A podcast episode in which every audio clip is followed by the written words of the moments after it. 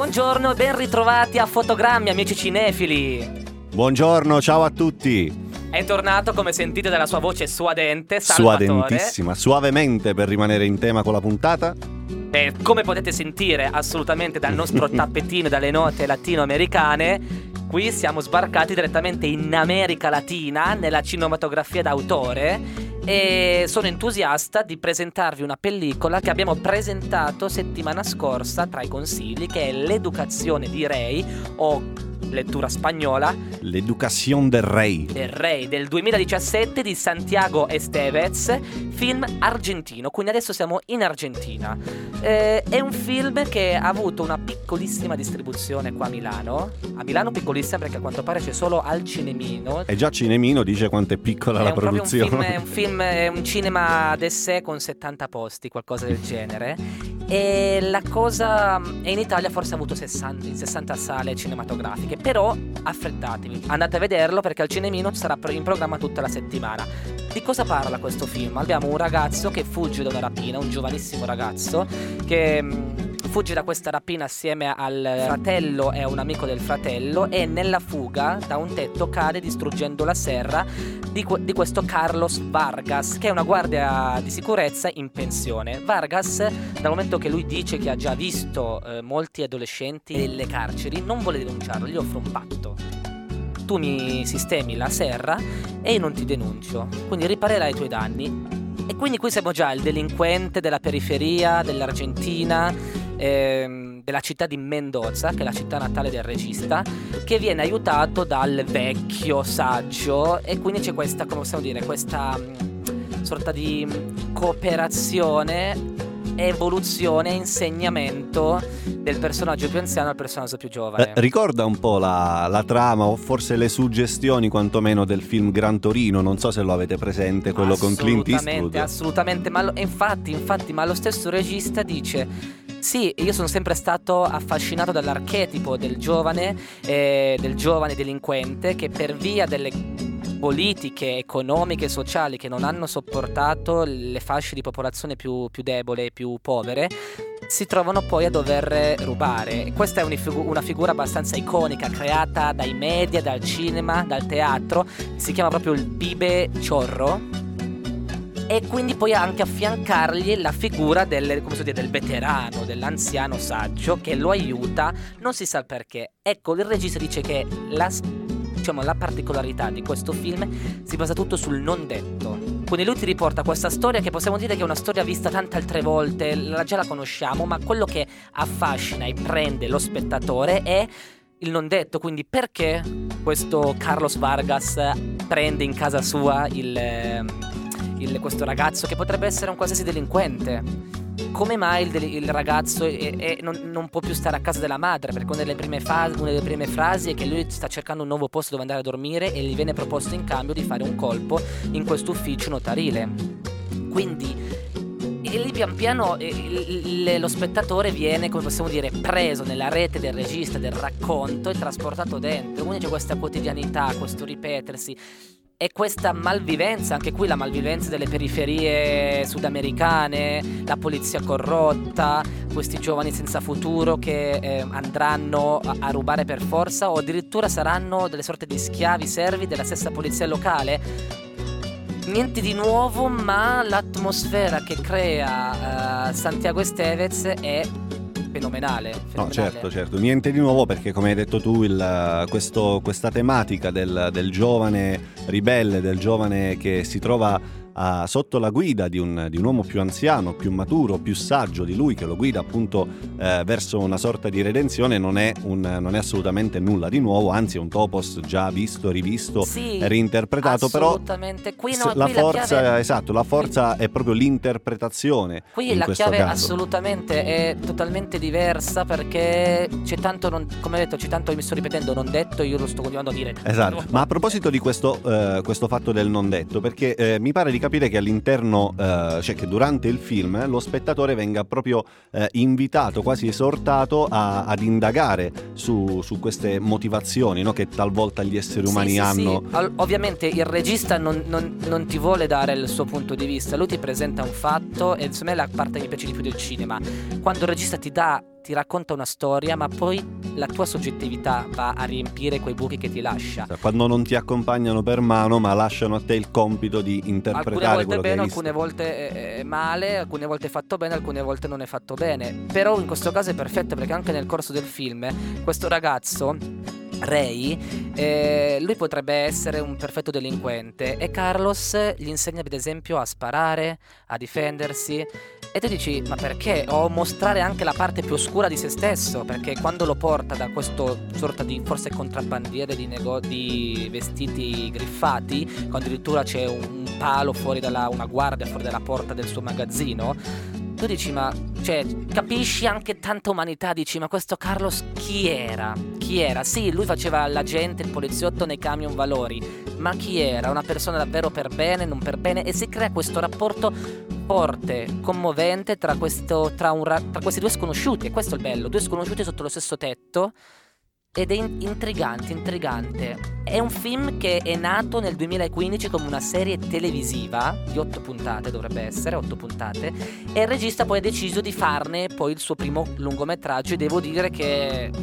Ha fatto bene. Ha fatto bene perché è un film davvero piccola distribuzione, indipendente, ma potete andarlo a vedere. Come sono riuscito ad andarlo a vedere a Milano, io vi consiglio esatto, assolutamente esatto, sì. informatevi perché è una visione che vi, sconvolgerà perché poi anche questa desolazione, questo deserto, montagna, aridità dell'Argentina, queste tre di confine abbastanza inusuali e anonime attira molto e fa da perfetta cornice a, a, a, alla storia del, del, re. Quindi come possiamo definire questa pellicola se non come una, una perla racchiusa dentro un'ostrica? È difficile da trovare, faticherete per andare a vederlo al cinema perché dovete trovare prima una sala che lo proietta, ma una volta trovata avrete davvero una bella soddisfazione. Sarà un piccolo tesoro. Assolutamente, io direi di lanciare il nostro primo brano.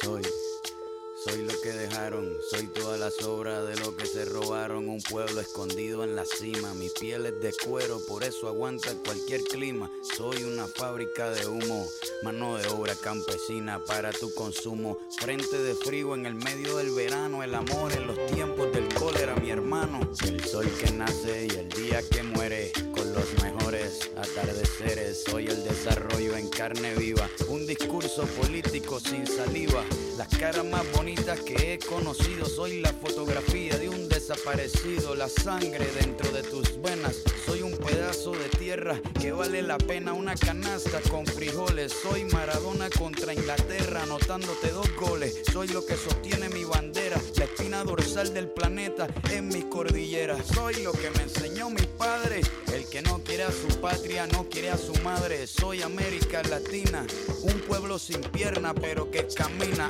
Oye, tú no puedes comprar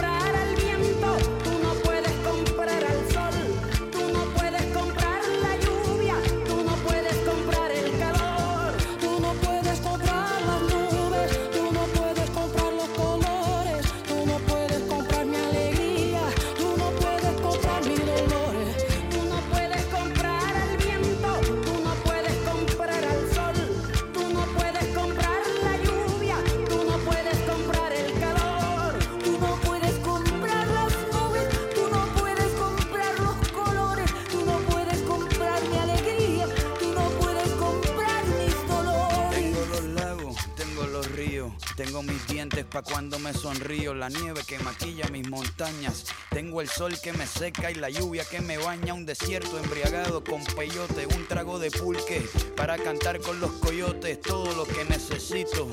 Tengo a mis pulmones respirando azul clarito, la altura que sofoca. Soy las muelas de mi boca, mascando coca. El otoño con sus hojas desmayadas, los versos escritos bajo la noche estrellada una viña repleta de uva, un cañaveral bajo el sol en Cuba. Soy el mar Caribe que vigila las casitas haciendo rituales y agua bendita el viento que peina mi cabello. Soy todos los santos que cuelgan de mi cuello. El jugo de mi lucha no es artificial porque el abono de mi tierra es natural.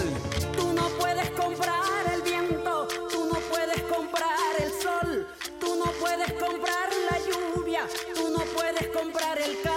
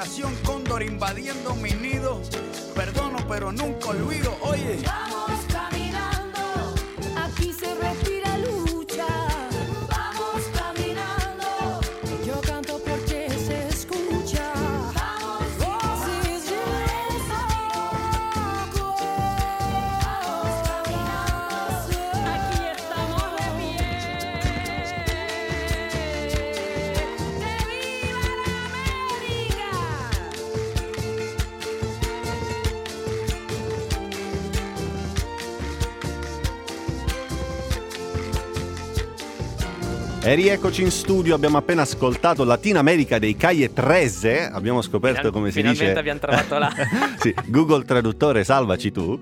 E, e che dire, eh, davvero ci ha coinvolto questa canzone, in studio ballavamo tutti. Sì, E- una canzone che ti racconta tutto insomma, la vita sudamericana. Esatto, esatto, è molto molto pregnante. Ma passiamo alla Passiamo seconda alla pellicola. seconda pellicola, ovvero Las Elegidas, film del 2015 di David Pablos ed è un film messicano che affronta il tema della prostituzione minorile, quindi non è un tema da poco, eh, sono delle tematiche abbastanza forti ed è... mm, e anche qui è una, una produzione non grandissima che però è stato prese- cioè questo film è stato presentato in concorso eh, nella sezione Uncertain Re- eh, Regard della 68esima edizione del Festival di Cannes.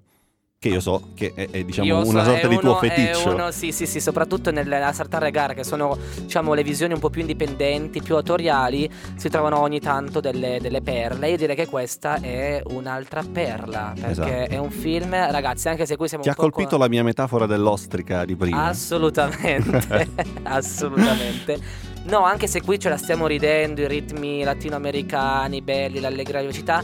Questo è un film che io da fin dai primi 5 minuti ho vissuto con un pugno nello stomaco. sì, è, pes- è pesantissimo. Pesantissimo, ma per il tema, per il tema perché ragazzi, qui abbiamo due, gio- due- due gio- giovani ragazzi, Sofia di 14 anni che è innamorata di eh, Ulisse. E però cos'è? Lui nasconde un segreto alle spalle. Torbido? Torbido, torbido. Lui 15 anni, sembra già più maturo. E lui a un certo punto dice che gli propone di scappare al di là della frontiera. Noi siamo a Tijuana, che è proprio a, a- a un passo dalla- dagli Stati Uniti, perché lui gli rivela il segreto che le donne, diciamo, rimorchiate dai fratelli e dal padre finiscono poi in un giro di prostituzione. Sì, in una casa chiusa gestita appunto dalla famiglia di Ulisse. Dalla famiglia di Ulisse e quindi lei, questo non vi stiamo spoilerando nulla, ma No, dopo no, i primi assolutamente. 5 minuti si ritroverà coinvolta lì e a suon di botte eh, amorevoli de- de- del fratello e del padre gli viene detto sì, tu rivuoi Sofia tra le tue braccia, tu portamene Devi un'altra. portarcene un'altra. E quindi tutto il film ha questi due, possiamo dire, tronconi. Eh, il primo, eh, Sofia, che si ritrova prigioniera in questa casa ed è terribile. Io, cioè, una roba che ti fa pensare a 14 anni. Da un giorno all'altro, la madre. C'era una madre single con un fratello in fasce, la figlia sparisce e si ritrova dentro a. Io penso una cosa che non augurerei. Purtroppo sono storie vere. Paesi poveri. Sì, questa è, e questa è la cosa che forse colpisce di più. Diciamo il tema della prostituzione, anche quella minorile, diciamo, non dovrebbe essere così, però ormai fa così tanto parlare di sé che molto spesso non viene neanche più non indigna più più di tanto ecco no, ma e questo... invece è una cosa che dovrebbe far davvero rabbrividire soprattutto perché eh, con questa pellicola noi riusciamo a capire in un certo qual modo quali possano essere i turbamenti le situazioni anche psicologiche che si vengono a creare nella testa di, sì, di una ragazza molto, così giovane è molto bello eh, come viene messa in scena bella. Io parlo dal punto di vista artistico perché poi c'è una sorta di eh, cruda delicatezza, ma crudezza è proprio quasi che ti porta al disgusto dello spettatore le scene in cui lei per la prima volta dovrà sottoporsi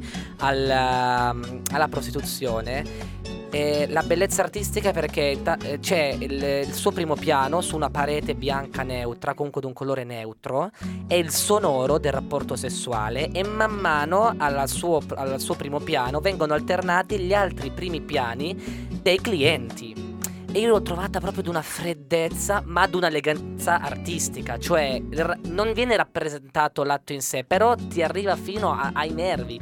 Ti penetra sotto pelle lentamente, quasi a congelarti il sangue. Sì, è quella sorta di... non so come dirti. Eh, quando parlavamo invece del, del film, quello Boy Erased, Boy Erased, quando parlavamo di Boy Erased, che c'era quel personaggio che era appunto il reverendo, che creava così contrasto per eh, la sua figura, come veniva rappresentato, ciò che diceva, ciò che faceva in realtà, lo stesso contrasto lo si può vedere in questa scena, una scena quasi asettica, artisticamente sì, sì, sì, perfetta, sublime, che però nasconde... Sì, questo sonoro ti penetra fino a davvero a crearti senso senso di nausea e l'altro parallelo, che invece lì la violenza la vedi perché sai, ti immagini già il futuro, è quando ehm, Ulisse tenterà di eh, diciamo, trovare una nuova ragazza per i genitori per poter liberare Sofia. E lì c'è proprio tutto il meccanismo che viene raccontato e questa storia d'amore con questa futura vittima è terribile. Sì, è straziante perché è straziante, sì, c'è tutta un... la premeditazione. È, è terribile, fine. tu sei già la figlia di questa po- poveraccia poi tu, puoi, tu, pensi, adesso non diciamo come andrà a finire il film, però tu pensi cosa succederà dopo questa Sofia che ha passato due tre mesi in una, in una, in una casa per prostitute, tornare dal suo ama, cioè io mi immagino solo i, i traumi psicologici. Sì, ma poi anche roba... eh, cioè, il solo fatto di sollevare la questione etica, morale, nel senso vale più una Sofia o una ragazza no, qualsiasi. È, è, terribile come cosa. Io volevo dire altre due piccole, dal momento che abbiamo parlato storie vere, ispirate, questo è, film è tratto dal, dal libro dello scrittore messicano Jorge Volpi e, ehm, ed ha avuto molto successo in Messico. A parte abbiamo detto che ha partecipato a Cannes nella sezione Setta Regar, ma nei, nei, diciamo, negli Oscar messicani il premio Ariel ha vinto miglior film, miglior regia, miglior sceneggiatura originale, miglior fotografia e miglior attrice esordiente a Nancy Talamandes. E io volevo sottolineare appunto che i due protagonisti sono eh, alle prime armi, sono non professionisti e devo dire che è fenomenale, cioè lo sguardo perso. Sì rassegnato della violenza psicologica e fisica che subisce Sofia è, è un qualcosa che ti apre una, una, voragine che non si richiude facilmente dopo. Per un film, ragazzi, è un film che anche se abbiamo detto che è, è davvero forse uno dei più, dei più belli che abbiamo visto questa settimana, davvero, assolutamente da guardare. Sì, è un macigno emotivo, ma è, sì, macigno, a livello artistico è sublime. Cioè, macigno non dal tipo di del film, ma da, dai temi. Sì, temi sì, sì, esatto. sono emotivamente parlando. Assolutamente, smorziamo un po' questa tensione, questa nube cupa che ci siamo tirati sopra di noi e annunciamo la prossima canzone. Vai Mattia. Questa è El microfono del Mexican Institute of Sound, Istituto Mexicano del Sonido.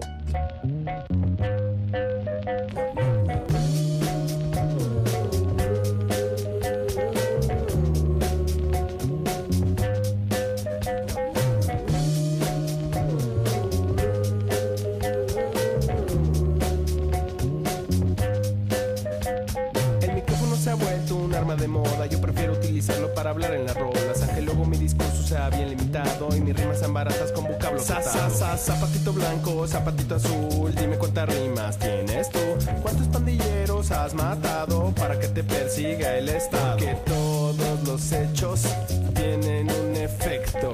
Ofendes a un machín que es poderoso y al infierno. que apaga tu micrófono y vete a tu casa. Ponte a ver los Simpsons hasta la madrugada. Óyete unos discos de café, Tacuba. Pídete una pizza para dormir con agrura.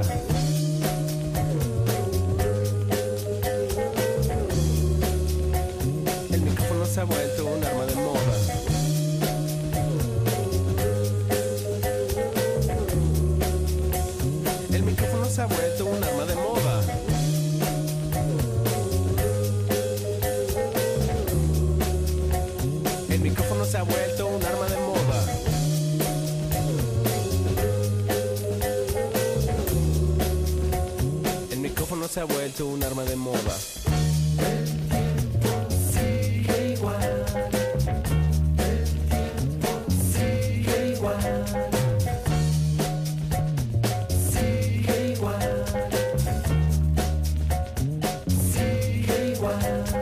De aún te quedan ganas con ocho temporadas. Ponte tus tenis y saca a bailar a dos señoritas que tengan bigotito pa' que una la puedas besar. Si en la calle te encuentras a los que insultaste, di que fue otro y que pegaste. Solo lo solo, Big Metra, Tupac, Claudio Yarto, Selena da igual. Que todos los hechos tienen un efecto.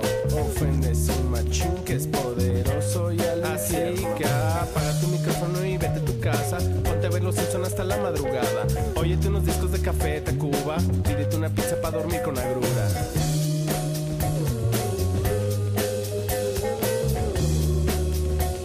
El micrófono se ha vuelto un arma de moda.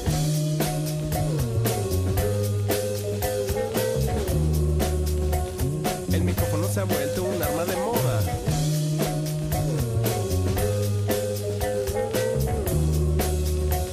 El micrófono se ha vuelto un arma de moda.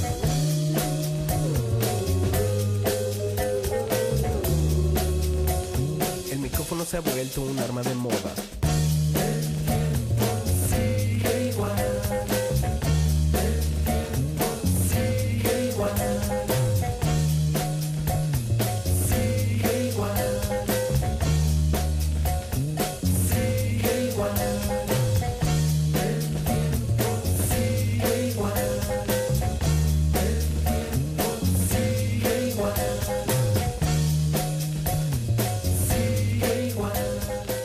Questa era il microfono del Mexican Institute of Sound.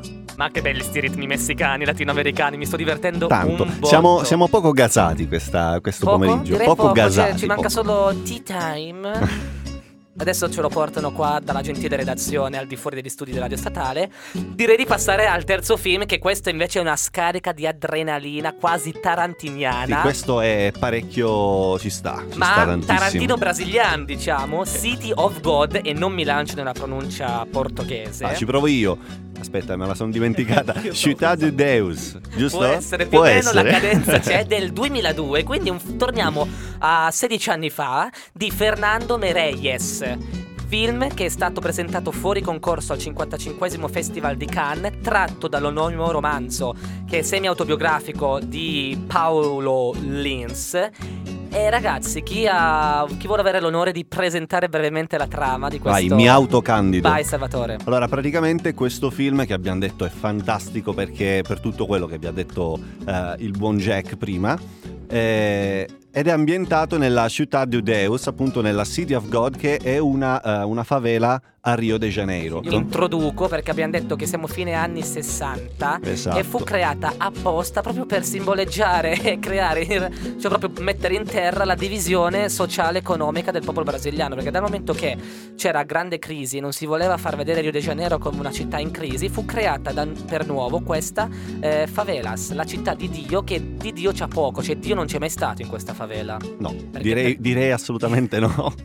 E, e appunto questa favela che abbiamo appena nominato diventa il palcoscenico della, della nostra storia, in particolare di queste due storie parallele, ovvero quella di Buscape e di eh, Dadigno, che eh, sono entrambi dei tredicenni che hanno ambizioni totalmente diverse. Mentre Buscape vuole eh, diventare, ambisce a diventare un, un grande fotografo, quella è la sua più grande passione, dall'altra parte invece Dadigno ha un'ambizione un po' più eh, attinente al, al mondo che lo circonda. Leggermente un po' più esatto. violenta. Eh, ovvero diventare il, il capo della malavita, del, del narcotraffico, quindi conquistare con la violenza, con la forza eh, la città de Deus, giusto? Assolutamente. E quando arriverà in modo molto veloce e diretto al potere e cambierà il suo nome in Ze Pequeño. Sì, farà questo che non è...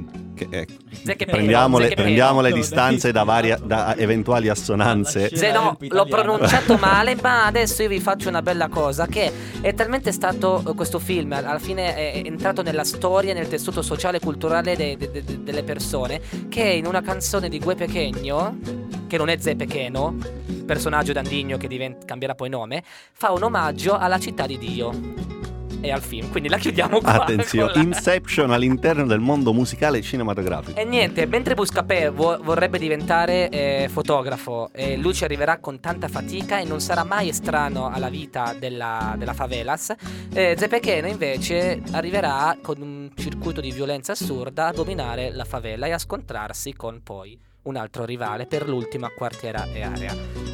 Io vorrei. Tutti, voi l'abbiamo, tutti noi l'abbiamo visto. dite? Sì. Assolutamente. Io ho trovato fenomenali, prima di tutto, l'incipit. Perché c'è questa corsa, c'è questa gallina che scappa. E c'è Zeppecheno che dice rincorrete la gallina e viene rincorsa da questi giovani a colpi di pistola tentando di ammazzarla. E da qui c'è il racconto, qui siamo più o meno anni 90 mi pare. Torniamo indietro fino a fine anni... eh, Tra i 60 e i 60. 70. E la storia viene raccontata dal punto di vista di Buscapè, che racconta la vita nella città di Dio ed è un racconto, dimmi te Mattia, cosa, Sì. cosa ti ha suscitato? La cosa bella di questo film è che appunto apre in media stress, quindi durante gli anni 90, e torna indietro fino agli anni 60 e 70, il che mostra come una guerra che è iniziata praticamente tre decadi prima, dopo 30 anni se ne è anche in un certo senso perso il motivo, no? si è dimenticato il perché si sta facendo. Ed è un, un espediente narrativo che ho trovato molto interessante, quello senza ombra di dubbio. E poi sì, soprattutto il personaggio di Buscap è interessante perché mostra che nonostante eh, una persona possa avere aspirazioni diverse da quelle dell'ambiente in cui è nato, l'ambiente dove è nato e dove è cresciuto non lo lascia mai. Infatti lui ci rimane sempre nonostante ciò che lui vuole fare nella sua vita. Sì, ehm, la peculiarità, ciò che ha sconvolto nel pubblico e attirato e creato questo successo di pubblico enorme. Ricordiamo, è stato candidato a diversi premi Oscar nel, 2000 nel 2004. Tra ha- cui miglior regia però. a cui miglior regia ha vinto diversi film comunque per montaggi fotografie ma perché è meraviglioso cioè c'è un ritmo sempre incalzante non si perde mai ritmo la fotografia è sporca pulp eh, vuole rimandare agli anni 60 ma allo stesso tempo è moderna ed intrigante quindi va a catturare immediatamente il gusto dello spettatore e non perde tempo perché ancora adesso noi abbiamo visto 16 anni dopo questo film è attualmente è, è- è- spaventosamente attuale questo film ti arriva dritto. Poi la, la violenza estrema, alcuni momenti anche esagerata, però è condita sempre da un, da un contraltare del- dell'ironia black. Molto, molto dark questa ironia. E quindi ti- tu vieni proprio trascinato eh, tra. eh, ed è anche moderna dal punto di vista della colonna musicale, perché ci sono diversi eh, brani che rimandano a quell'epoca. E quindi, nel senso, c'è un miscuglio proprio. Se la settimana scorsa parlando del, del Fescal e del film Benzigno avevamo parlato dei ritmi della quotidianità eh, brasiliana e questo è un tratto che non si perde nel film di Meirelles perché anche qui se- si passa, a- qui si passa da una violenza a comunque un ritmo e a una crescita, una maturazione dei nostri protagonisti.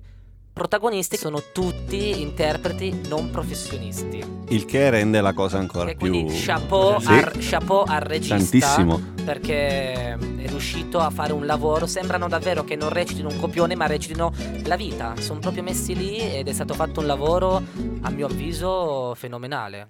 Sì. so vo- È proprio quando la realtà interpreta se stessa, è, una- è qualcosa che non, non si può descrivere magari da... Anche una buona recitazione secondo me non avrebbe reso eh, pienamente giustizia a una situazione del genere. Quindi questo secondo me è uno dei due eh, punti eh, più, che meritano di più di questo film, eh, ovvero la spontaneità della, recitazione, se così la vogliamo chiamare, ma eh, come dicevi tu prima, appunto della capacità del film, del regista che poi ha trasmesso al film, di non cadere mai di ritmo, non, non scendere mai con il ritmo senza però risultare fastidiosamente, diciamo, al cardiopalma. Si prende i suoi tempi mantenendo comunque un ritmo che eh, ti, ti, spinge ad andare avanti. No? Poi conseguentemente come ogni, ogni, diciamo, ogni capolavoro c'è sempre una parte che si schiera contro e una a favore. Se andiamo a leggere un po' come è stato accolto questo film, c'è stata una parte di detrattori che ha accusato il film di essere volutamente hollywoodiano, cioè quindi di prendere tematiche eh, de- dell'America Latina e portarle però adattarle per lo schermo americano. Io non mi trovo assolutamente d'accordo con questo, perché se uno fa un bel film che va ad incontrare un ampio, diciamo, platea, non capisco perché debba per forza essere classificato hollywoodiano. È un film che si capisce che non è fatto da un hollywoodiano, ma è fatto per, per piacere, ma, cioè è d'autore, ma a, a, riesce ad arrivare a molti e quindi questo è un, è un pregio. Uh, ultima curiosità, direi, uh, c'è uno spin-off. È stato tratto uno spin-off da, da, questo, da questo, bellissimo film, uh, ovvero City of Men, Ciudad de Homos, se non mi sbaglio, ehm, una serie tv da cui è stato successivamente estrapolato, tratto un, un, l'anonimo film che è poi stato presentato nelle sale nel 2008, se non mi sbaglio. Prima di lanciare l'ultima, la terza canzone, direi di chiudere con una battuta per eh, diciamo richiamare le atmosfere della città di Dio che dice nella città di Dio se scappi sei fatto e se resti sei fatto lo stesso. Questa é Convite para a Vida de seu Jorge. É isso aí, rapaziada. Esse é o Boys da CDD. Alô, Cidade de Deus. Se liga. Presta atenção.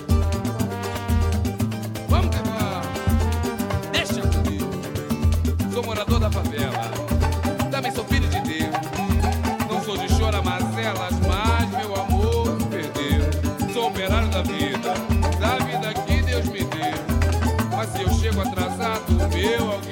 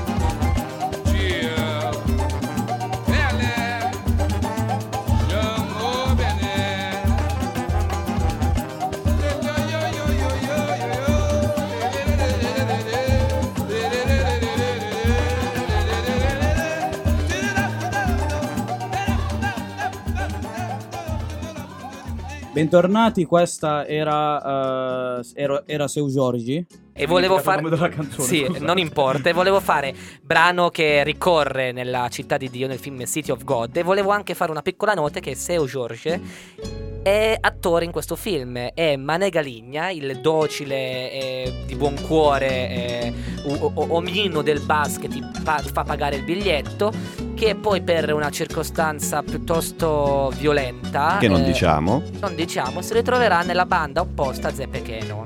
E qui io direi che adesso possiamo arrivare al l'ultimo film, ma non meno, ma non certo meno importante, Assolutamente. The last but not least. eh, che sì, il titolo internazionale in inglese è No, No. secco, no. Quindi non se ne parla più. Basta, ci vediamo alla prossima. Poi, poi invece in quello italiano ci hanno aggiunto i giorni dell'arcobaleno. E io ti chiederei Mattia, no perché? No, perché era quello che si doveva votare nell'88 per mandare via Pinochet. Questo film Parla di quello sostanzialmente.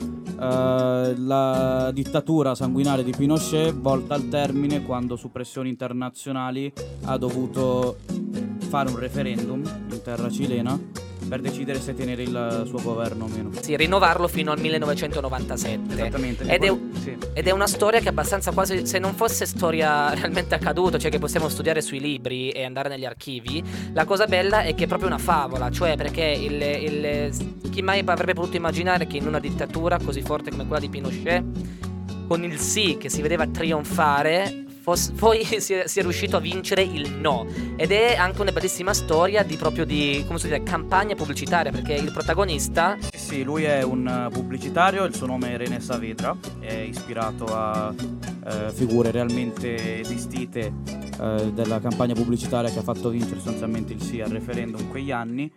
E appunto René Saavedra è questo manager pubblicitario molto di successo a cui viene chiesto di gestire la campagna per il no perché si sa che lui ha un po' di diciamo scorribande con Pinochet. E mm, quindi sostanzialmente il film prosegue con la storia di come questa campagna pubblicitaria è arrivata a toccare tutti i cileni sostanzialmente perché poi mi, ricor- mi sembra che il referendum abbia vinto con un 59%. Sì, o eh, poco- a- abbia Sì, sì, sì, vinto sì, no. E quindi è questa storia passionale, pass- appassionata, di un paese che vuole un riscatto democratico. E questa cosa è anche eh, data dal fatto che il film è girato interamente in quattro terzi. Che è, È la cosa che, che io ho gradito di più. Sì, è, è squisita da un punto di vista artistico. È girato in quattro terzi e con una eh, qualità abbastanza bassina delle riprese. Volutamente bassa. Volutamente bassa, esatto. il- la cosa figa è proprio quello, perché sostanzialmente crea mena- meno differenza tra le riprese effettive del film e I materiali esatto, d'archivio, i materiali certo. d'archivio. Ed Ah, è una cosa fantastica. Io vi, dico, io vi dico anche di più, perché Pablo Larrene, che è il regista di questa pellicola, datata 2012, lui ha proprio rintracciato una vecchia videocamera Umatic dell'83 per girare l'intero film, in modo tale che le stesse immagini d'archivio che lui avrebbe utilizzato nel film non fossero, non si differenziassero troppo da quelle girate nel 2012. Ed è spettacolare, perché proprio Sì, se tu vai a confrontare, cosa, se vai a moltissimo. confrontare le immagini dell'88 con le immagini del 2012, essendo state girate con la stessa camera, con la stessa qualità, tu crei proprio un maggior realismo in cui lo spettatore riesce ad entrare maggiormente nella storia ed è una cosa vincente, cioè proprio azzeccatissima. Assolutamente. Poi comunque è anche data da un cast che E lì c'è, Ah. c'è il mio preferito. Gabriel Garcia Bernal. il mio- Lui mio- è, peraltro mi sembra che reciti anche in una serie di Amazon, giusto? Mozart in the Jungle e lui è veramente fantastico, cioè rende tantissimo una presa in un modo assurdo e ti fa entrare tantissimo nella, nella storia. Però la cosa più bella appunto è proprio la, la capacità di contestualizzare il momento storico, perché è davvero la storia di un riscatto di un paese che dopo 30 anni, ma- magari un po' di meno, però eh, un bel po' di anni di vessazioni politiche interne, esterne.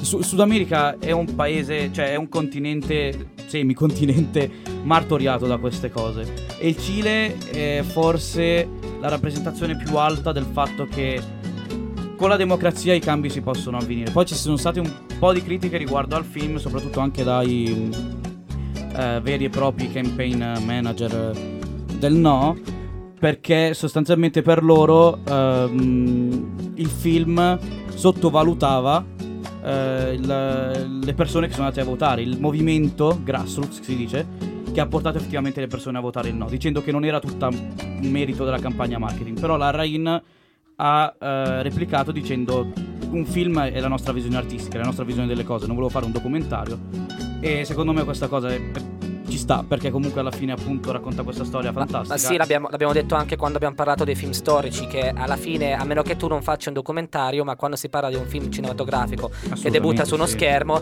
chiara, bisogna dare una licenza. Ovviamente, se manca l'interpretazione Cioè, artistica, A parte quello, viene se meno il... l'opinione, l'idea iniziale è quella di focalizzarsi sulla figura del pubblicitario che stava dietro alla campagna pubblicitaria, alla campagna per il no, è giusto che il film debba essere Sì, così. debba riprendere lui, ma poi soprattutto secondo me non è affatto sottovalutata, non è affatto da sottovalutare il peso che ha avuto la campagna eh, pubblicitaria per il no, perché davvero come dicevi te prima il sì era dato per Ah, sì, scontato che assolutamente. vincesse. Esatto, Eh, anche guarda- perché è stata una campagna pubblicitaria, non dico aggressiva, ma comunque molto presente, durata all'incirca 27 notti. Di sette notti, Esatto, eh, in cui ogni, ogni parte aveva all'incirca 15 minuti per eh, mandare in onda il proprio spot e, e diciamo che ah, proprio a livello dal punto di vista storico il no ha sempre ricevuto eh, diciamo, gli appoggi esterni che al sì mancavano. Prendiamo in particolare un caso eh, celeberrimo, ovvero Jane Fonda, grande che- paladina per esatto, i diritti umani. che appoggiava ovviamente la democrazia e quindi il no al referendum. Eh, E eri- questo è stato senza, senza, diciamo, senza ombra di dubbio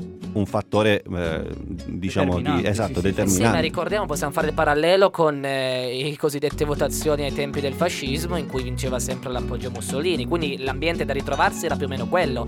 Lì ovvio c'era la comunità internazionale che spingeva a- affinché ci fosse una sorta di referendum democratico, però siamo sempre dentro a una, democ- a una dittatura eh, ottenuta col sangue, con l'uccisione di Allende nell'11 settembre del 73 mi pare Sì, quegli anni. all'incirca del 73.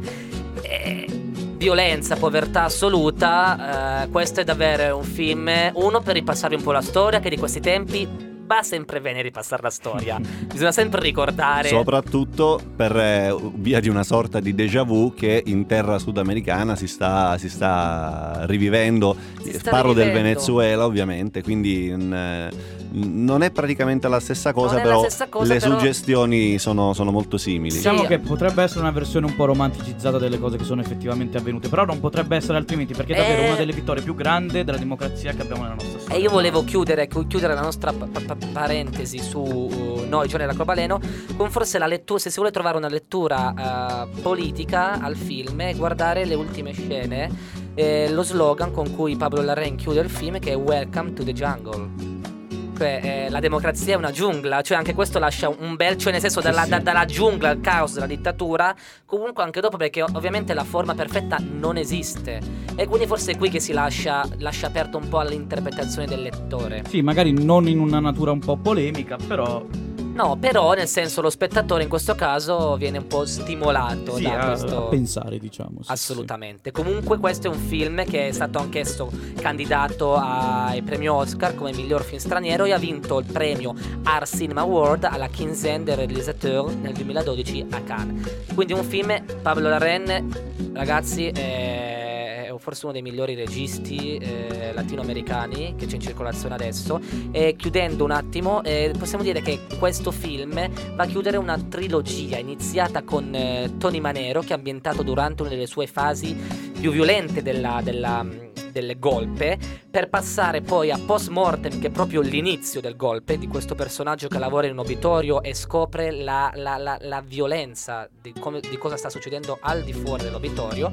e si arriva poi alla caduta del golpe con i noi giorni dell'arcobaleno che è davvero un racconto ti fa mettere ti fa anche trasmette maggiore speranza per il futuro Sì, sì, assolutamente. e io direi di passare con l'ultima canzone Rimaniamo in Cile con una che Pinochet l'ha vissuto più o meno sulla sua propria pelle. Questa è 1977 di Anna Hugh. Deja.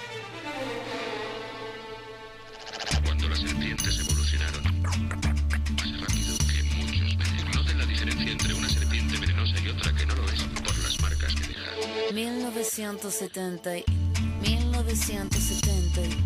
1970, y- 1970, 1970. Nací un día de junio del año 77, planeta Mercurio y el año de la serpiente. Signo patente tatuado y en mi frente que en el vientre de mi madre marcaba el paso siguiente. Nacer llorar sin anestesia en la camilla. Mi padre solo dijo es Ana María. Sí sería el primer llanto que me probaría, que mandó las heridas y dándome la batería. Solía ser entonces como un libro abierto, pero leí la letra pequeña del texto, como un arquitecto construyendo cada efecto. Correcto, incorrecto, se aprende todo al respecto. Saber que algunas personas quieren el daño, subir peldaño toma tiempo, toma año. Con mi peluche mirando lo cotidiano, dibujos transformaban el invierno en gran verano. Papá me regaló bajo mi insistencia un juego que trataba de compartir la solvencia. Pero en el patio hicieron la competencia, fue cuando sentí mi primera impotencia. 1970 y 1970 y 1970. 1977, no me diga no, que no lo presiento. Todo lo que cambia lo hará diferente nació la serpiente. 1977, no me diga no, que no lo presiento. Todo lo que cambia lo hará diferente en el año que nació la serpiente.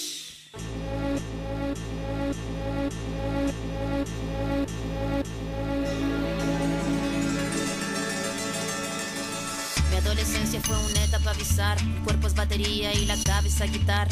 La orquesta narra una tonada quebrada para la mirada de una niña que solo talla espada. Hormona disparada, sobrepobladas de información que cambian temporadas. Caminas encrucijada, cada cual en su morada preparaba la carnada. La sagrada diablada de mirada encabronada. Mi fila, la verdad, nunca buscó su silla. Mi búsqueda fue mero proceso de pura pila. Pupila de poeta que marcó nuestra saliva. En la cordillera que miraba la salida. La parada militar de paso monótono. Colores policromos, los uniformes de poco tono. De tono mi cuestionamiento, la voz y sonó, no. Mi primera rima que sonó y me enroló. Mi búsqueda no fue para mi cosa de escenario. Fue algo necesario y que marcaba ya mi fallo. Así que tú hablas más de lo necesario. Fue cuando entendí que todos quieren ser corsario. 1970 y 1970 y 1970.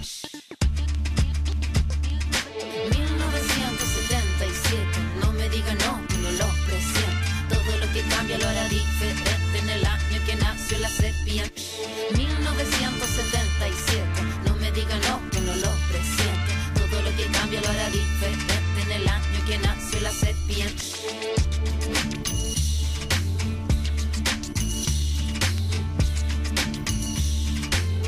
E rieccoci tornati in studio, questo era 1977 di Anna Anna Tijoux. Anna Tijoux. Anna Tijoux. Come siamo belli quando parliamo le lingue che non ci appartengono, ragazzi.